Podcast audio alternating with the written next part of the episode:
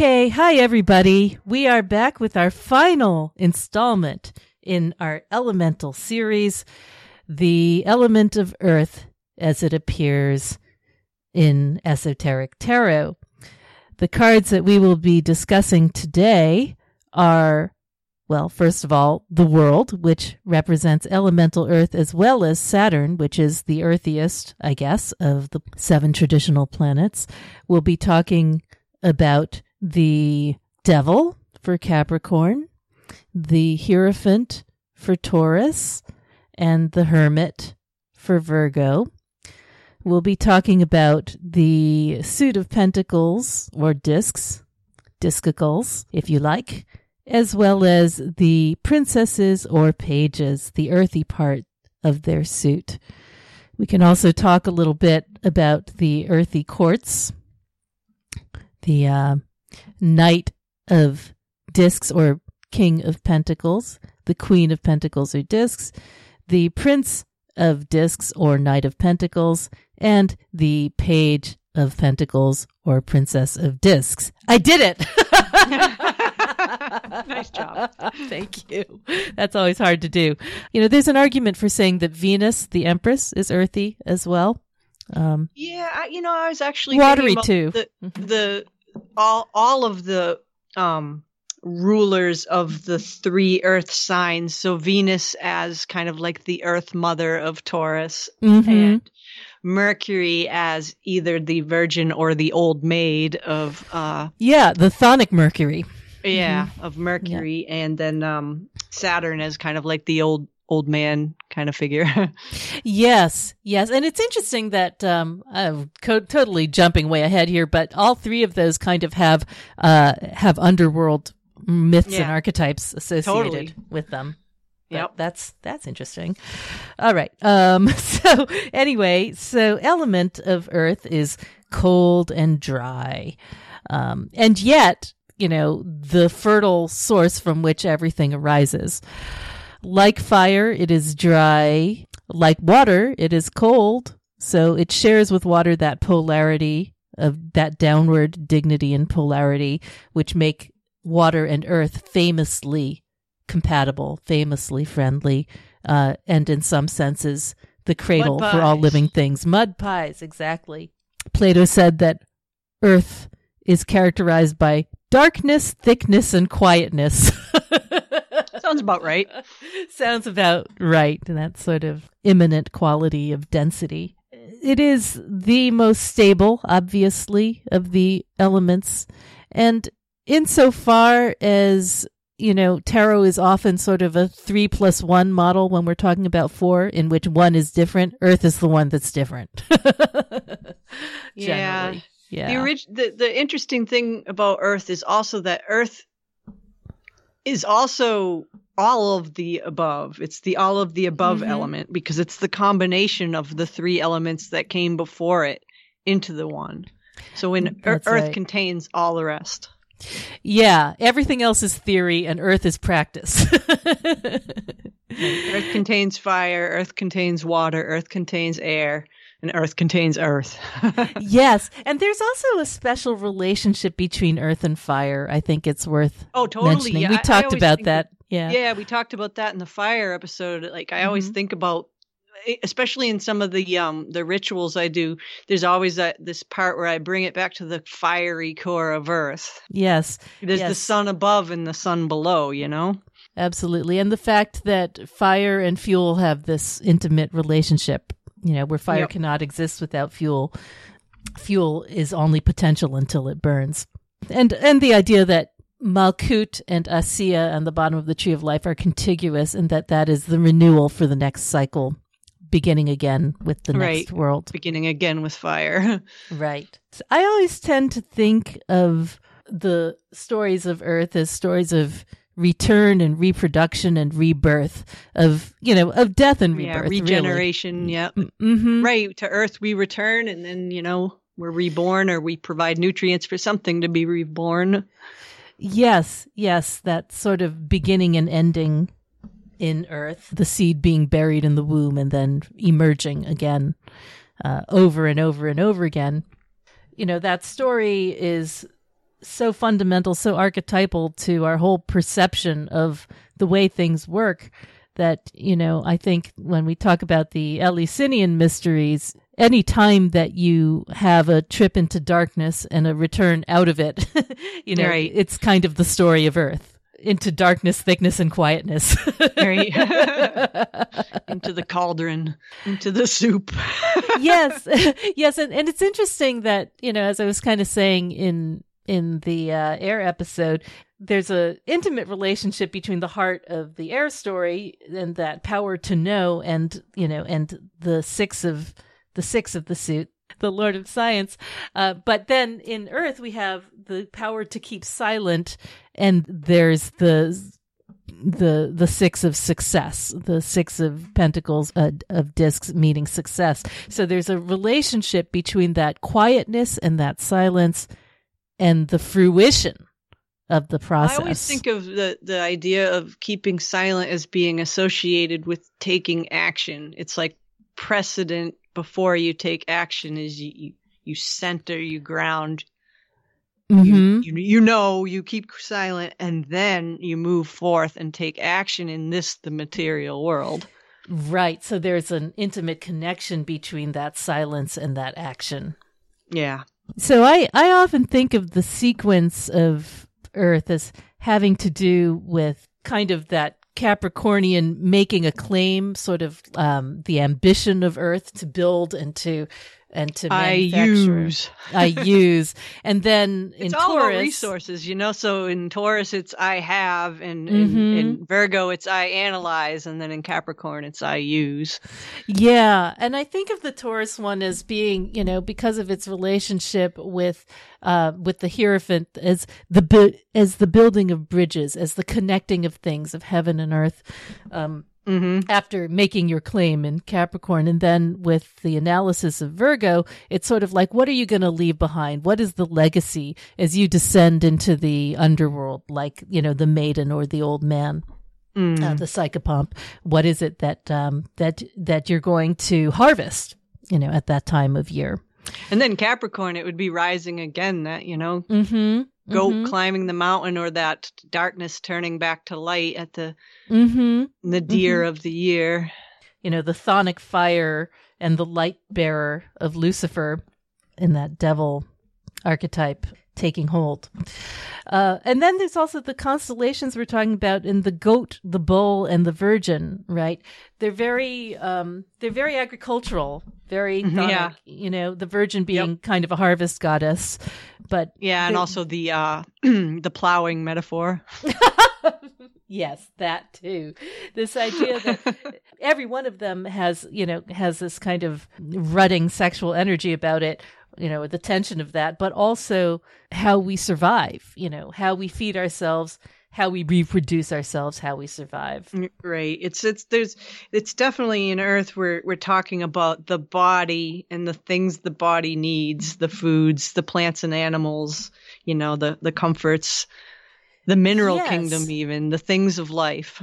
Yeah, and again, there is that tie, uh, that that connection with with fire again, because the fire is the hunger and the appetite for all those things, and Mhm. the earth is the way it's fulfilled. You know, so Yep. there's a there's a there's a kind of call and response between fire and earth in that way.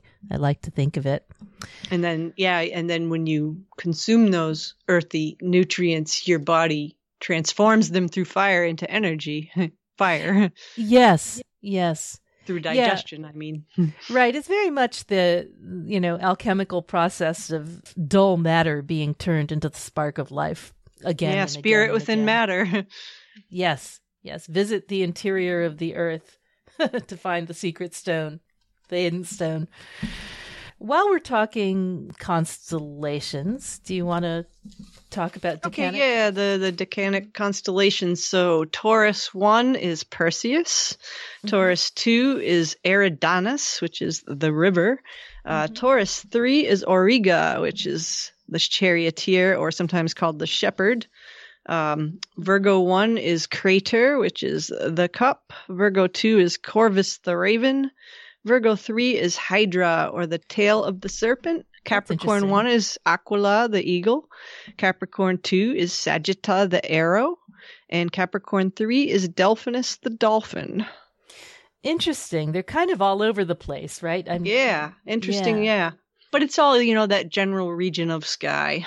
So you can right. see that Aquila, the eagle, is in Capricorn, but you know that's very near to Aquarius. Sagitta, the arrow, mm-hmm. is on the other mm-hmm. side of you know Capricorn. At Sagittarius on the other side of Capricorn, and I don't know about Delphinus the dolphin, but it seems like then we're starting to head toward maybe that region of the sky known as the sea, and uh-huh. I don't know, uh-huh. maybe even some kind of goatfish kind of thing going on there with the dolphin. you know, the imagery is a little bit of everything, which is kind of mm. Earth, you know? yeah, it's Earth, a little bit of yeah, everything. Earth is the combination of all. It's a little yeah. bit of everything.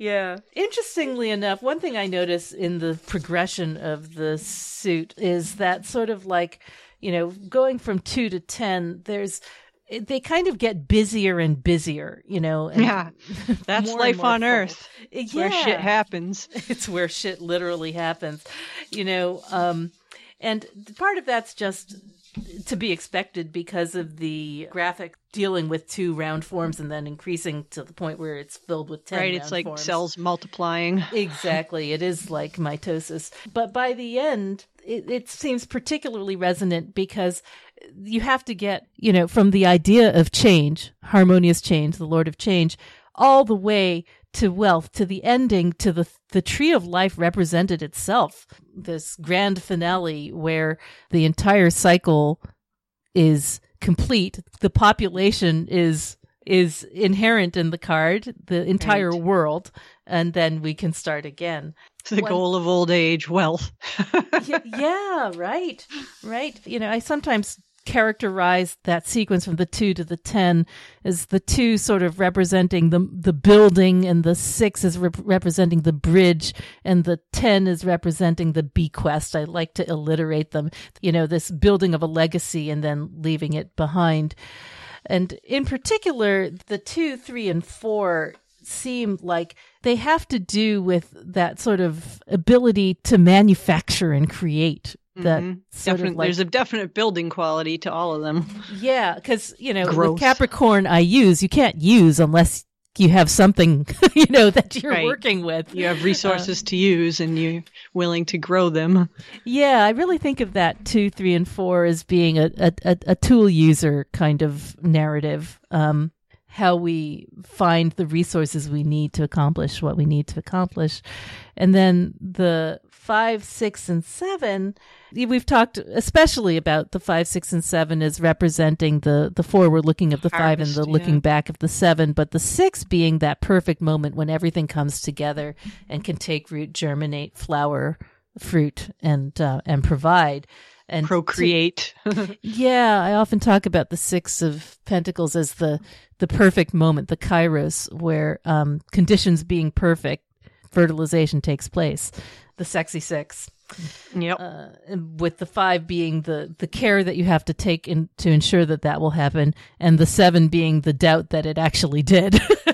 yeah, or will. Yeah, yeah, yeah, or how you're going to fix it if it didn't. Right. Yep. and then with the eight, nine, and ten, you know, there's that emphasis on not only you know um, reproducing the product in the eight, and you know, um, and allowing it to flourish and to mature. Mature and to produce more of itself. But there's a in the nine, I think of it as almost assigning a value. So, like if we're talking about a metaphor of production, this is the moment where you bring it to market and you figure out how much it's worth and how much yeah, you can sell it in for. The Rosetta deck is the abacus, you know, counting yes, up, counting exactly. up the winnings, counting up the gains the Lord of Gain, exactly. And in, then in the 10, you know, you gain the resources from it. But what do you do with resources? Well, you redeploy them, you reinvest, or you pass them on, right. you consume Create them. Foundation. exactly. Yeah, so they so, live again, so that they live again and can be um, can be reproduced, replicated, or reborn into something new. What is the phrase? Redintegration, the regeneration yes, of the part from the whole. Exactly. Exactly. We talk about that in the Ten of Discs episode, is it? Something like that, probably. Yeah, I think so. Yeah, and in, in the Ten of Discs in uh, in Thoth in particular, you know, it has that that secret in those 10 discs where all of them are marked with mercurial sigils except for the one that's in the mercurial Sephira Hod which is Right. marked with the sun so you it's Right. like the Which reset the button sun, the, the regenerative force. exactly hit the reset so And the rise again. The hermetic title sequence it's interesting this is the one that has the most um, qualifiers in the golden dawn so it's like Mm, change or material this, harmon material that. yes exactly just in case you weren't sure her uh, Right. change or harmonious change works or material works power or earthly power material trouble or trouble or, or worry um, success or material success failure or success unfulfilled uh, prudence just plain prudence gain or material gain and just plain wealth but the idea that wealth begins with change is a pretty fascinating one both Yep. sort of metaphysically uh, in terms of you know in order to for for for anything any great work to be accomplished it has to begin with a step out of stasis but also you know pocket change growing your pocket Yeah. change into wealth Right. right there's yeah you can you can take it on any level from you know the financial to the bodily or to any great work. Yeah from the process of conception to birth as well. At the heart of that like any suit there is the six which is the transaction the sort of exchange at the heart of it where either i guess in the suit of earth you're kind of going into the darkness and coming out with the secret product the the mystery of life quickening within that moment but uh, but in every in every suit there is some kind of turn at the six where you know where in the six of wands there is that sort of public acknowledgement of what you're trying to accomplish and the acclaim that you gain for that in return. In the six of cups there's that secret surrender to the thing that is greater than you and the kind of ego death that goes with that. In the six of swords there is that sort of like here's the thing that the knowledge that I want to gain and what Mhm. I'm willing to pay for it. You know, there's always some kind of transaction in the six. And lit- literally looks like a transaction in the Six of Pentacles and Rider Waite Smith, where there is a need Right. and there is an Parsing out addressing the, of that um, need. the uh alms Yeah, and you know, and perhaps that is the definition of success. This is something my my husband, who's a much better person than I am, used to say that you know the measure of your wealth is how much you can give away. yeah that's a nice sentiment Yeah, it's a very nice sentiment. and Virgo's like, no, we're gonna run out. saved pinch the penny pinch the penny exactly. pinch it so Um, hard it turns into electrical wire Yes. I was just thinking about what you were saying about Pete with his Taurus moon and his like uh always packing the snacks thing. There's Yeah, packing the more. snacks, yeah. we're never gonna run out. There's always more. yeah anyway, so let's see. I guess we should talk about the earthy part of the element in terms of the pages and princesses. Uh, do you, earth of earth yeah, the the way that she stands alone because she is complete. She has completed the cycle. She needs nothing else because she has been invested, literally invested and enclothed with the powers of all the others, which is, you know, such an empowering model of that rank, which I think is much easier to see in Thoth and Tabula Mundi than it than it is in Rider Waite Smith mm. that the the pages or princesses are rich with potential you know rich with their ability to act. Especially the princess of discs or page particularly particularly yes. Both the lowest and the highest. Yeah there's a there's a real mystery in that i think. The power of the princess of discs or page of pentacles. Um, and i think that even though it's more obvious in the princess of discs traditional sort of pregnant manifestation or depiction in Thoth. There's something you can see in the Page of Pentacles as well, where the way the Page of Pentacles and Rider Waite Smith is holding that pentacle, Right. it it's floating just above the hand. It's taking on a life of its own. It's a magical talisman. It isn't Right. just some coin, right? Right. If you think about the pentacle itself, I mean, it's five points literally Mm-hmm. mean the four elements and the fifth element. It's everything. It's everything. And that is, you know, a representation of spirit arising from matter and the power to act arising from those four powers of the Sphinx, uh, the power to go arising Yep. from those four powers of the Sphinx as well. I think of the role of Earth in court cards as to make things real, to make them tangible. Real in the sense that you can touch them, like real estate. You know, it's something that you can uh, put your finger on, weigh, and pass on like a token. And in fact, there's been in the in the stock market, there's been this whole mad rush on what are known as non fungible tokens, uh, Oh, which has been this thing, yeah. And and what that is is like something that cannot be reproduced. It acquires a value because it cannot be reproduced. Uh, unlike you know digital goods, which are infinitely manifest, a non fungible token is something that can only be one of, and that is what makes it unique. And that makes me think of Earth. You know, the uh, the idea that Earth is separate, different, unique, talismanic, magical in that way. We've talked about primal hay in in the water episode, but now we're at final hay.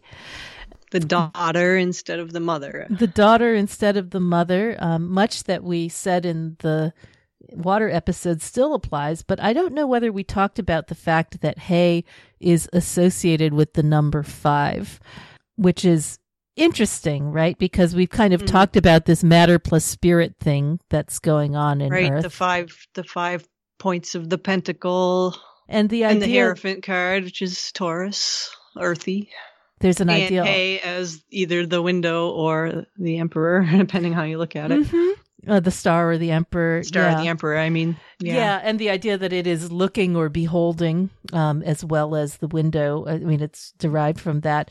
the The five parts of the soul are associated with hay: the nefesh, the ruach, the neshama, the chaya, and the yechida. Um, and, And the idea of the daughter becoming the mother is almost like the fourth becoming something else, which would be the fifth. yes, yes, yes, I see what you mean. Yeah, that that process itself representing a fifth element. Um, and then you know, in our in our um, chair model, it's the chair. right. it's the in it. actual thing you're sitting your ass in right now. the world of the senses, everything that we can touch and feel. The other thing that you can associate with it, of course, is the letter Tav, the final letter Mm. of the Hebrew alphabet, because that's associated with elemental earth and Saturn and the world. Uh, the world right. of The, the, universe. card or the world card. Mhm. And Mhm. you know, it's interesting too when you that letter means cross, Mhm. which can be like the the literal weight of earth and the the cross you bear, but it can also be light in extension, you know, that idea of returning to light, to fire that Mhm. earth does, starting Yes. again. Um, and it's interesting because as the final letter, you know, it has kind of it has kind of three pieces in the way that He does, in the way that Het does, and whenever you have those three pillars on a letter, you know, one way to think of it is the as as the virtues of thought, speech, and action. But this one has a little foot on it, and and that little foot at the bottom is said to convey humility. The fact that you are, it, Tav is the letter that is complete, but still still because it's associated with the lowliest part of the body the foot expresses its subservience before god and it's also the clay. yeah. And then it's also, if you think about the first letter in the alphabet, the aleph, and then the middle letter in the alphabet, the mem, and then the tav, you get emet, which means truth, which interestingly, you know, when people sometimes they say that tav itself, the final letter represents truth. When you, uh, when you, when you abbreviate it, you can just say that tav represents truth, but then the word for falsehood is is composed of the previous three letters before the end, sheker, um, uh, shin, kof, resh. Truth encompasses the entirety, the whole alphabet, but falsehood is just this one little part of it near the end. is Hmm. the idea there, which is kind of interesting. The world that we are talking about is the world of Asiya, the world of action, sensation, uh, the physical world, unseen energies of matter, which is Kingdom. yeah, which is contiguous with Malkut in the one tree model. Um, the idea that that uh, Asiya and Malkut are one thing. Um, everything that we can experience with our five, s- there's that number again, five senses. The cycle is therefore complete when we get here. So there's like a there's I always think there's kind of an equivalence between and I'm sure you know you you represent this the same way in all of your decks. You know between the the Princess of Discs or Page of Pentacles, the Ten of Pentacles, the World or Universe card. They're all kind of you know Mhm. um, archetypal manifestations of each other. And the princesses and aces have that Yes. special relationship too. And even in the Rider Waite deck, each page is carrying the single suit element, just like each hand in the ace is carrying the single suit element. Yes, exactly. Yeah, there's that feeling of the ace wielding being- the power, wielding the power of the element. Right. Let's see. I'm going to just read a quote from Agrippa, the way I often do at this point in the episode, where he talks about earth. And he says, Now the basis and foundation of all elements is the earth, for that is the object, subject, and receptacle of all celestial rays and influences. In it are contained the seeds and seminal virtues of all things it being made fruitful by the other elements and the heavens, brings forth all things of itself. It is the center, the foundation, and the mother of all things. It is the first matter of our creation and the truest medicine that can restore and preserve us. Isn't that a nice thought? The truest Mm. medicine that can restore. Mm, the hidden stone. Yes, yes, it does seem like an alchemical reference, doesn't it? The Mhm. occultum lapidem. And it it's interesting that the putative goal of alchemy is to produce the philosopher's stone, to produce this thing that is sort of like um, the refinement of earth itself, um, its capacity to grant us immortal life. I like the idea of Earth as a receptacle to like that Mhm. idea, that contrast of Earth and sky, where like Earth is a receptacle for all things of heaven, where all things are given form. the fact that its dormancy and passivity and silence and darkness is essential in some way. You know, we Mhm. often think of those things as death, as the grave, but they are also the cradle. Right, a seed can't time. grow unless it's in that dark, still place. Right. And as mammals, we have the same experience in the womb.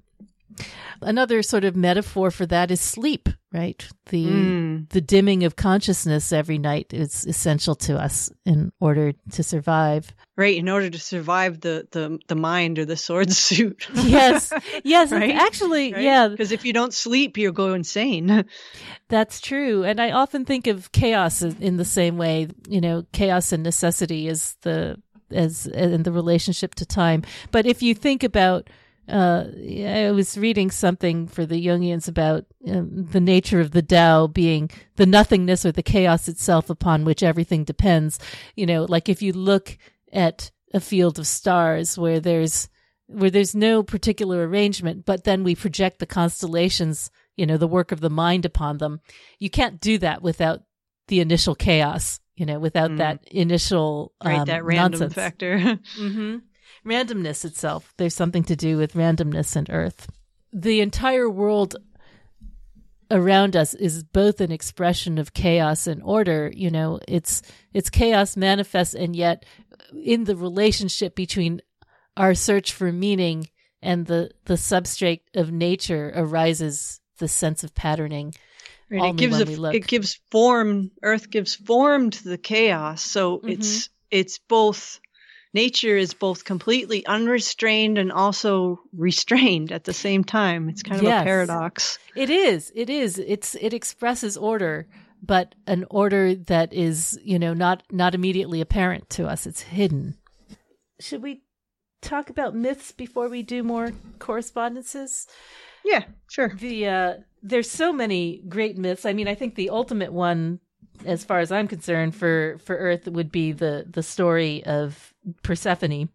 Oh, of know, course, Persephone, you know, and you know, and Demeter, her, her her mother, and all other mother goddesses. I mean, there's so many of them. Yes, and there's so many um, ways that that myth sort of uh, represents the cycle of birth, rebirth. Uh, right, the, Persephone know, becomes queen of the underworld, so she starts as the virgin and becomes the mother in a sense, you know, the queen of the underworld.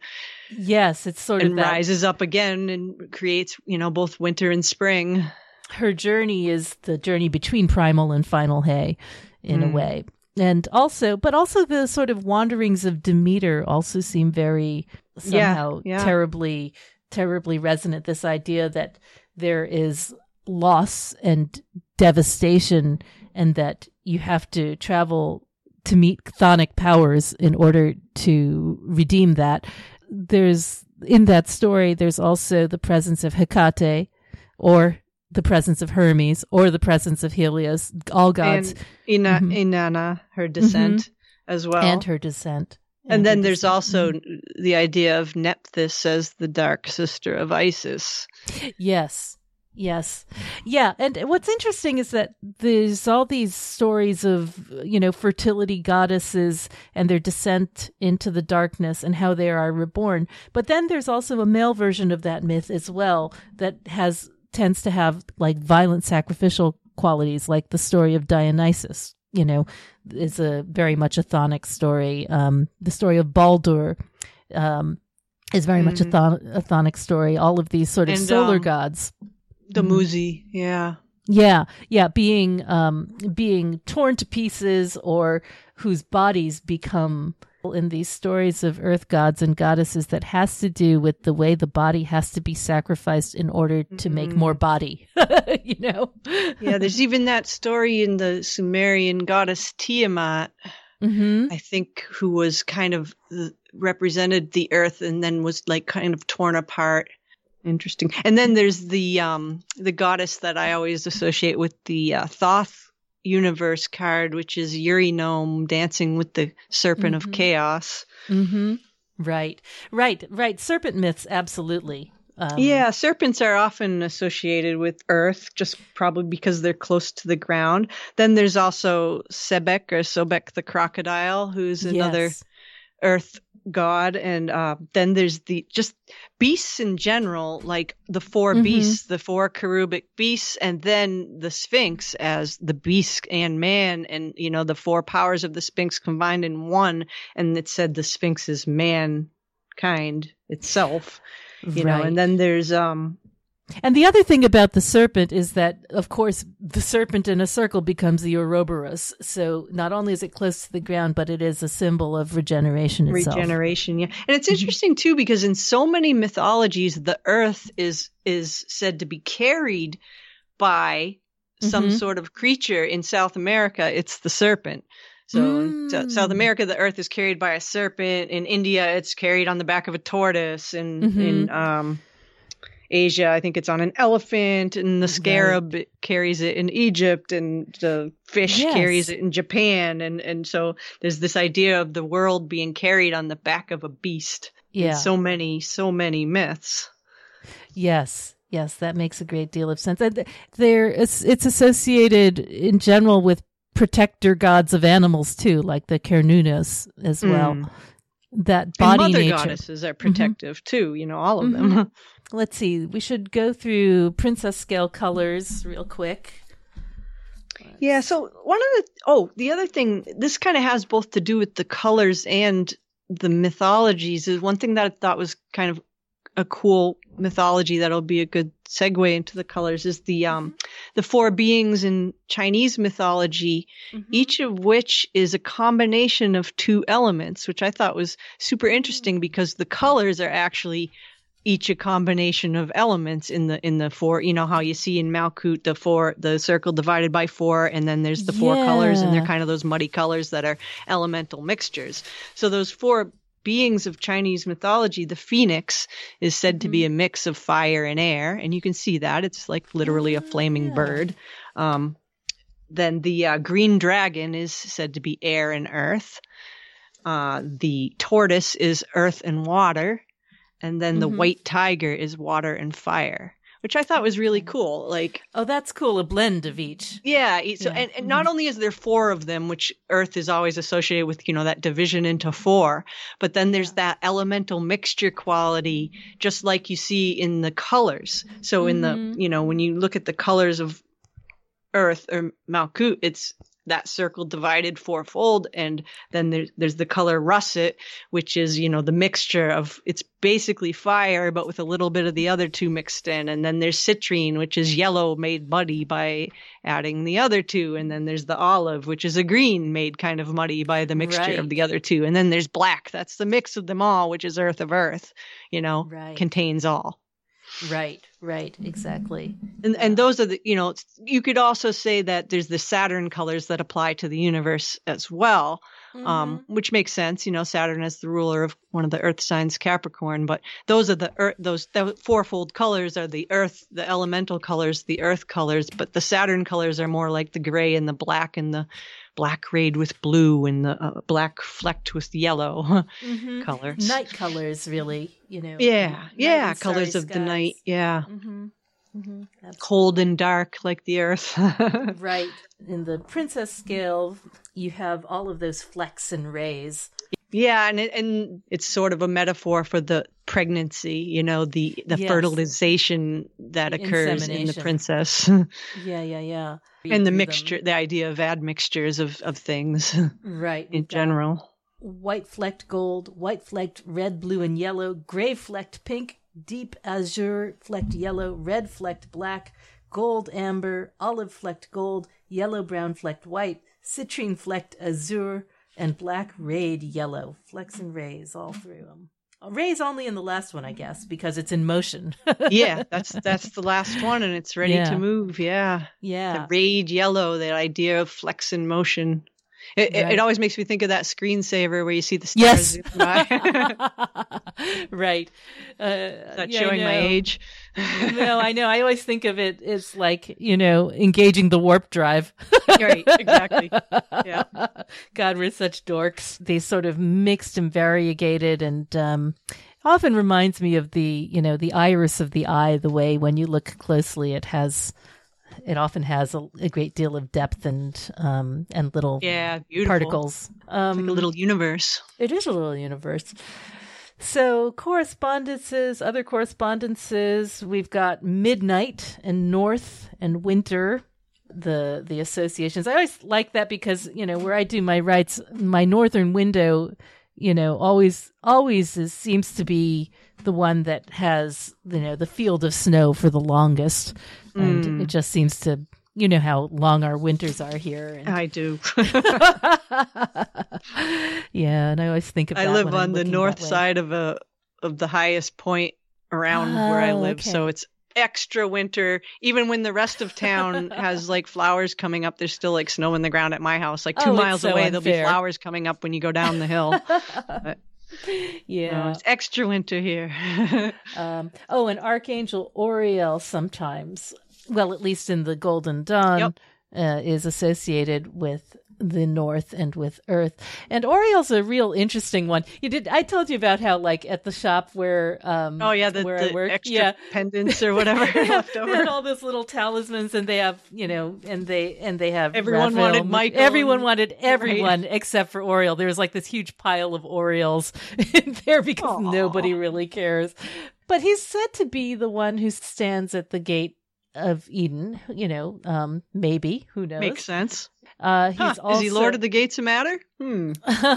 Maybe he could be Le- Lord of the Gates of Matter. He's certainly. I often think of that angelic demonic figure, Hmm. um, and the devil card as being Oriel. It actually means the light of God. So Well, you there you have it. there you have it. It's sort of like the you know Lucifer light. Light Um, bringer. Wherever you have these themes of darkness, you also have themes of light, and that that seems to be true in this case as well. There's also the North Wind Boreas. Boreas, yeah, yeah, Um, associated with the cold. gnomes. gnomes, right? Those uh, elemental creatures who supposedly live in the earth. That book in the 1980s that became so popular, the, the Gnomes book, was actually designed by my father. It was, uh, our house was uh, absolutely consumed by gnomes for, for years, for literally years. This was a project of the Abrams Publi- Publishing Company, and uh, and we just had gnome artifacts all over the place because that book became such a success. Um, the the roots of plants are associated with the earth. Worms and moles and other yeah, all plants creatures. and animals and minerals. Yeah, for Yeah. sure. And in the body, I mean, the bones are literally made of minerals, calcium and Yes. silicone and quartz. Oh, that's excellent. Yeah, I hadn't really thought about it that way. All digging animals, all the animals that live within the earth. I was weeding the other day and this giant mole popped up out of the ground right in front of me. It scared the crap out of me. No kidding. oh my god. Oh my god. Anyway, Um, a lot of sort of creeping plants like ivy and fern, things that are grow low to the ground, reeds and grains, sage, honeysuckle. Um, the scent of patchouli, interestingly enough. oh, I love patchouli and vetiver. Yes, and Those are very God, earthy. love those. Tobacco is both fiery and earthy too. Interesting. Yeah, I think tobacco is Mars, but that's just Mhm. me. Yeah, it is martial. It is martial, but And of course, all of- cereals for Earth. All cereals. And cereals and all that stuff and beer. Mhm.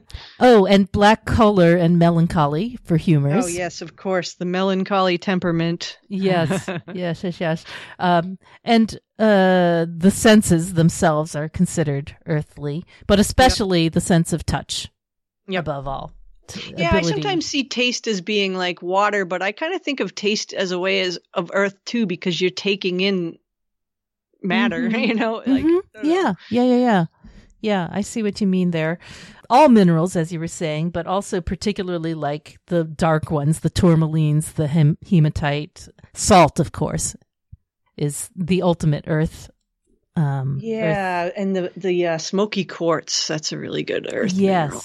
Lead, of course, is both Mm-hmm. earthly and saturnine. And I've seen petrified wood too, which kind of makes sense. Oh yeah, yeah, that's a good Yeah. one. Yep. Yeah, and yeah. uh you know, amber's a weird one too because it's both fiery and solar because of its Mhm. golden color, but it's also, you know, literally solidified tree substance, so it's very earthy as well. Yeah, yeah, yeah. Um, Oh, the powers uh, of Earth, the magical powers. So geomancy, that makes sense. that makes Um, sense. Alchemy and the making of pentacles or pantacles. Yeah. And then there are the trees that are dense and hard, like yew and Mm, um, Oak, oak, ash, Yeah. blackthorn, uh, black thorns. oak and um, ash and thorn, Yes, exactly, exactly. stones and bones. stones and bones, precisely. It's actually a quite beautiful um, new tarot deck called the Oak, Ash, and Thorn that I've been seeing around. Yeah, I think I saw a very Yeah, nature based. Yeah, very much so. Uh, oh, and the root chakra as well. Oh, in bread and salt. bread and salt. The Yeah. you know the idea of breaking bread and and sharing bread and salt was like the the ultimate gesture of safety and hospitality. Yes, in general, salt, you know, is our, pro- we use salt for the protective circle to represent the earth and our connection to it so that in magical work we never get too far away from who we really are. The last Yep. thing is the spiritual practices of Mm, yes. with earth and yes. everything we do a lot or a lot of things we do we do in front of our altar right and uh, Mhm. the altar itself represents earth you know the cube the altar is the Mhm. earth itself and on the altar there are all four elements just like all four elements are you know present in earth so that's that's one thing but the the, Mhm. the other thing that i think of when i think of spiritual practices uh, associated with earth i mean i don't make many pentacles per se but i do make talismans and they're they're Mhm.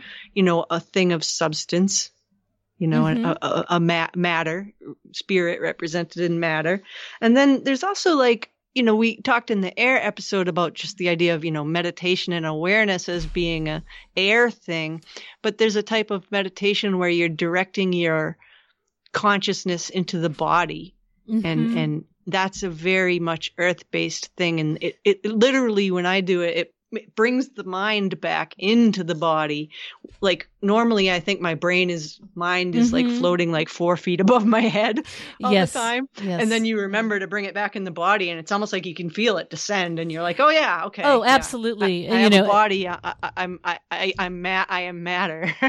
Yes, it makes me think of the corpse meditation as well. You know, the idea Yep. that you reflect on that so that's not to be afraid of it, so you can face death.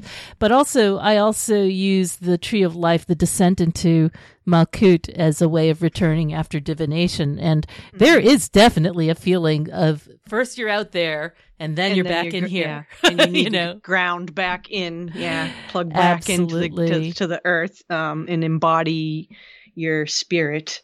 So then Yes. there's, you know, you, I think of yoga as being kind of a um, earth Yeah. practice as Not well as uh, one thing I pose. Mm-hmm. do a lot is um, grounding or earthing, like walking barefoot. I do that all Mhm. summer. I love it. I love Mhm. walking barefoot. I, Mhm. you know, my means I have to scrub my feet every day, but I, I I really like the idea of just walking on the earth and uh, Yes. in, the, in nature. Um, and you know what? The other thing that I do is I work with gems and minerals, and that's I think that's a very um, obviously earthy practice. Is, is Mhm. Mineral meditation and magic and using that kind of thing. Um, Herbology, uh, working with plants, and obviously another earthy thing. And then laying on the beach is my favorite magical earth practice because literally all four elements are present. You're Oh, laying yes, on a that's bunch of little crystalline silicon sand crystals on the earth. The Mm-hmm. waves of the water are present. The sun of the fire is present, and the wind is blowing over you, and it's present. And it's literally the most um, wonderful thing you can do. it really is. It really is. I think my favorite earth practice is sleeping. and I mean go. that not just facetiously. Sleeping on the beach, even better. but I feel that it's, you know, it really is. There's something mystical and truly spiritual about the act of sleeping. And Mm-hmm. for me, it's the only time that I feel that I am almost un, uh, irresistibly psychic. I don't seem to have much psychic power during the day, but I can't seem to help learning things at night. And, Yeah. uh, you know, and just being connected in a way that you don't really recognize. But the most recent thing that happened was I was in New Bedford this last weekend and was very tired coming home. You know how when the sun's beating down on you and you're driving, and you're like, oh God, I really need to stop. So I Mm. pulled into a parking lot and I and I fell asleep for not very long in this parking lot. And um and while I was asleep, I dreamed about time, the idea of time. And as I was lying there, before I opened my eyes, I realized that I was missing my watch, uh, my Fitbit that I wear. And I thought, oh gosh, okay, well, the minute I opened my eyes, I called the hotel. And at that moment, the receptionist was literally holding my watch and writing me a note about it, which is just normal, right? You know, this is the thing, the kind of thing that happens when I'm asleep. It's sort of like That's I actually get, the kind yeah. kind of thing that happens to me when I drive. Oh, really? It means I must be a sleep driver. I don't know. Yeah, when I, Well- when I drive, I go into some sort of weird uh, trance. and Kind of like a sorts of psychic experiences. Then Yeah, and it's sort of like to me the act of sleeping and dreaming is the way I can finally just knock down those boundaries of the ego or they fall and the the truth of the matter which is that everything is connected to everything else is permitted to arise so you can get the things you need to know in ways you just can't normally. And I think that's quite fascinating besides the fact that it is absolutely necessary for everyone. I mean, I, I really do believe that not only sleep but dreaming itself is is necessary and regenerative. yeah, two earthy things: sleep and time heals all. Yeah. Yeah. There you go. Well, on that note, I guess we have completed our cycle. Um, and uh, where we go next is still up for grabs. We're thinking about it, talking about it. We will let you know. The best place to find out what is up with us, of course, is our website, www.patreon.com slash fortunes wheelhouse. And whatever we do, wherever we go, whenever that happens, you'll find out about it there. So see you then.